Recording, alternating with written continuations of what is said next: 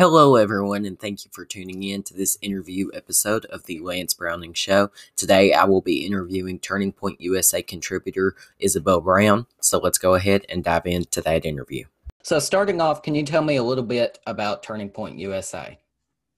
Absolutely. I am currently a spokesperson for Turning Point USA, and I started my journey with the organization as a college student uh, when I was a sophomore going into my junior year at Colorado State University. So at the time, really didn't know that much about the organization, but was very lucky to receive um, a political Facebook ad basically for a Turning Point USA conference and their annual Women's Summit in Dallas, Texas. So my first experience with Turning Point was really jumping right into the deep end of one of our national conferences uh, and completely falling in love with the organization at the very first moment.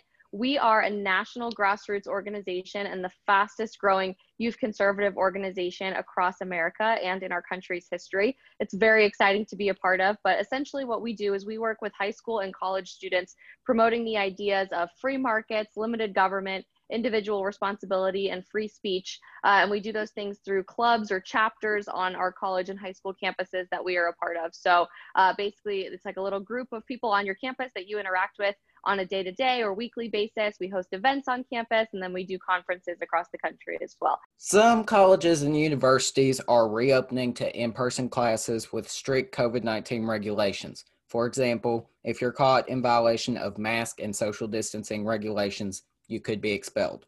So, what's your reaction to these new rules? What's happening on college campuses right now is completely shocking to me. And I think it is really shocking to all Americans, not just myself or people who work in politics or even who just graduated from their college campus. What students are going through right now this fall looks virtually nothing like it did even just a few months ago when students abruptly left for the spring semester around spring break and they weren't able to return back to campus. Uh, what's most alarming to me in all honesty, has to do with just the really extreme double standard of regulations that we're seeing on college campuses. People are being told that because of the pandemic that we are under right now with COVID 19, they have to wear a mask everywhere outside of their individual dorm room. They have to stay six feet away from people. If they go to any gathering more than 10 people, they might be suspended or expelled from the university. But at the same time, with all of the social justice initiatives that are happening across the country, the really extreme rioting and protesting and violence that's spreading across the country with the Black Lives Matter Incorporated movement and Antifa, if students participate in that activity, they seem to be exempt from all of these really extreme policies that the universities are, are encouraging students to follow and basically saying, we'll expel you if you don't. So I am really optimistic that more and more students are going to continue speaking up about these policies. But as of right now, there is a very clear double standard existing on college campuses across America. An overwhelming percentage of our colleges and universities are filled with liberal indoctrination. Do you believe that conservatives are at a disadvantage because of so many liberal professors? You know, I wouldn't say they're at a disadvantage. And I remain very optimistic about what's happening on college campuses just because of the really extreme progress that I see every day with Turning Point USA and so many thousands of college students across the country being bold enough to speak up in their classes and to sort of fight back against that leftist indoctrination. In many ways, conservative students are actually at more of an advantage, I think, in their college experience because they have an opportunity to explore the full spectrum of political ideology. They can challenge their beliefs. They can start to question the things that they believe in in a concrete way to make sure that they can solidify their values at an even stronger level than when they came into their college campus to begin with. Students who maybe don't have a political affiliation or they already identified uh, to the left on the political spectrum when they start college have really no opportunity to do that inside the classroom and in many extracurricular situations on campus too. So ultimately, my hope is that that really extreme skew towards the left for college professors, which I believe is about a ratio of 12 to 1 across the country, leftist to conservative professors, should even out a lot more and give every student the opportunity to expand their horizons. Anarchists have filled the streets of Portland, among other cities, for over 100 nights. Crime rates are on the rise. The Democratic Party only recently condemned the violence. What's your take on the unrest in our streets? Oh, I, it is heartbreaking to see what is happening across the country. And it shouldn't matter what your political affiliation is or who you're planning to vote for in November. Everyone should be heartbroken about the increasing violence across our country, especially in cities and urban areas across America. Like you said, the left has really just started to start apologizing for those things. They're putting out tweets and statements and doing press conferences now, months and months and months after the fact that these protests have been going on. Uh, and honestly, for me, that's just too little, too late. I think for most Americans, it is as well. And what we really are looking for as a United States of America, regardless of political affiliation, when it comes to the election this November, is a strong leader who's going to take a stand for law and order and who's going to stand up for the anarchy that's really ruling the urban areas of America right now. The mainstream media would like the American people to believe that these are peaceful protests, when in reality, there's looting, rioting, and murder because apparently rioting is needed to bring change. How can conservatives win the argument that what some are doing isn't peaceful and needs to be stopped? I'm glad you brought that up because that's really been a motif of the left this year saying, like, it's okay if we smash windows and it's okay if we burn down churches and punch someone in the face or even kill someone uh, in the name of the cause that we are working towards. And otherwise, no one will pay attention to what our cause actually is that could not be further from the truth. And the American story is one of peaceful protest. The First Amendment is first for a reason. The American people have an innate right to gather, to assemble, to speak their mind, regardless of what the political majority looks like, regardless of who's in office, regardless of what the popular opinion might be. And it is that right that has allowed us to spur so much civil change throughout our entire story as a country. If you look at the civil rights movement, the suffrage movement, uh, and many, many others as well. So I have a hard time believing the left's latest argument that the only way to accomplish real change is to instill violence across America's cities and across our country. Uh, but in reality, they are drawing attention to themselves. And I think they're doing well in accomplishing that goal, but they're drawing all the wrong attention to their movement. If the movement really is about equality for all Americans, if it's really about getting everybody a seat at the table, the violence absolutely needs to stop. And I'm very happy to be seeing so many politicians start to speak up about that.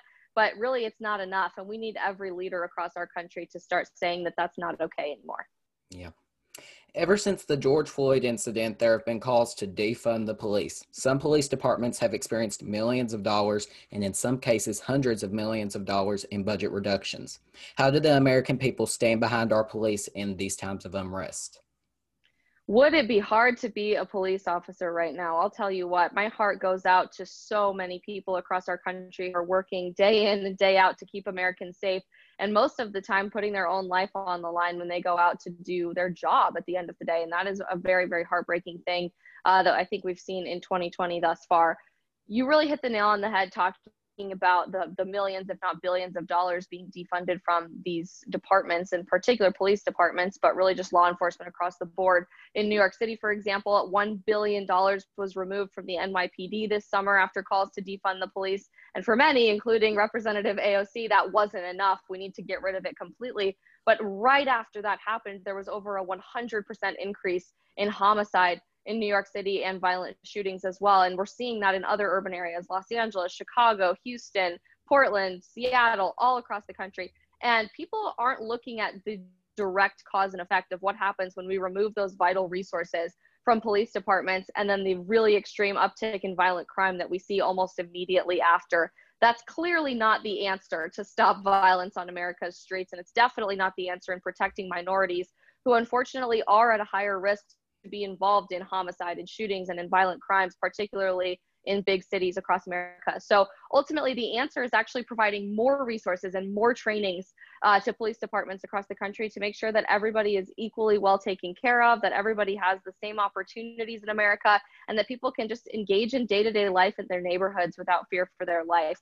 I hope that more and more Americans are going to continue speaking up to support the police. I think people across the board are starting to realize this is not a political issue. It has nothing to do with partisan politics, uh, but really it's just about keeping all Americans safe, regardless of whether or not we look the same or vote the same or love the same. Uh, and people across the board I've seen have started to make a bigger splash with those statements on social media in particular. How can young Americans become involved in politics?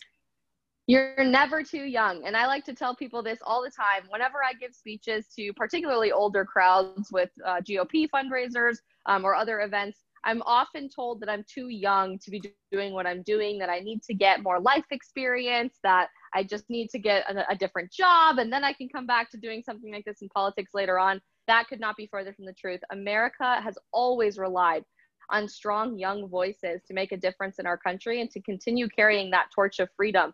You know, we don't think about the founding fathers as being young, right? We think about them with the big powdery white wigs and really old white guys.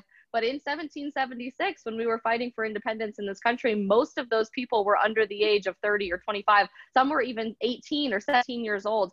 Uh, and so the young voice in America is still important today and really has never been more important than right now, in my opinion, as Gen Z, which is our generation, starts to come into voting age uh, in bigger numbers. And so everyone that was born after 1997 uh, and now has become an adult, those are all considered Gen Z Americans. And what most people don't know is that our generation is the most conservative generation that our country has seen since World War II. So we need everyone in Gen Z to start speaking up, to make videos on your Instagram or put out tweets every day talking about the things you believe in. Get involved with your local Republican Party or conservative organization and try to get the voter turnout up uh, come November because I think we really will make a big splash when it comes to the youth conservative vote in November.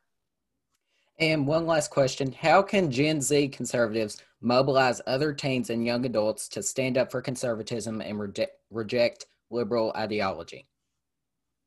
It's really not rocket science and it's not a secret formula either. You know, I just got started in social media about a year ago and had no idea what I was doing. I had no idea how to produce a video. I didn't know what a public account on social media looked like. And I really just figured it out as I went. But all it starts with is you being bold and brave enough to use your voice in your sphere of influence, whatever that looks like. So maybe that's on your college campus or in one of your high school classes. Maybe that's on social media, like I've done the last year. And that's been so fun and a great way to connect with hundreds and hundreds of people every day directly uh, through videos or direct messages or posts and tweets. Uh, maybe that's speaking to local organizations and talking about why the young conservative movement happens to be different from everything that our country has seen in the past and how people can help support you. Whatever that looks like, we need you and we need your help. So just get started. Sit in your living room like this, record a little video talking about an opinion that you have, encourage people to share that. Uh, and I know that there's so many people out there who are willing to reach back down and help the next generation. I being one of those people. Uh, we're just really excited to see more Gen Z individuals start speaking up. And that's the interview. I'd like to thank Isabel once again for sitting down to do that with me. With that, you can go follow Reform USA on Facebook, Twitter, Instagram, and Parler, and subscribe to the PAC on YouTube.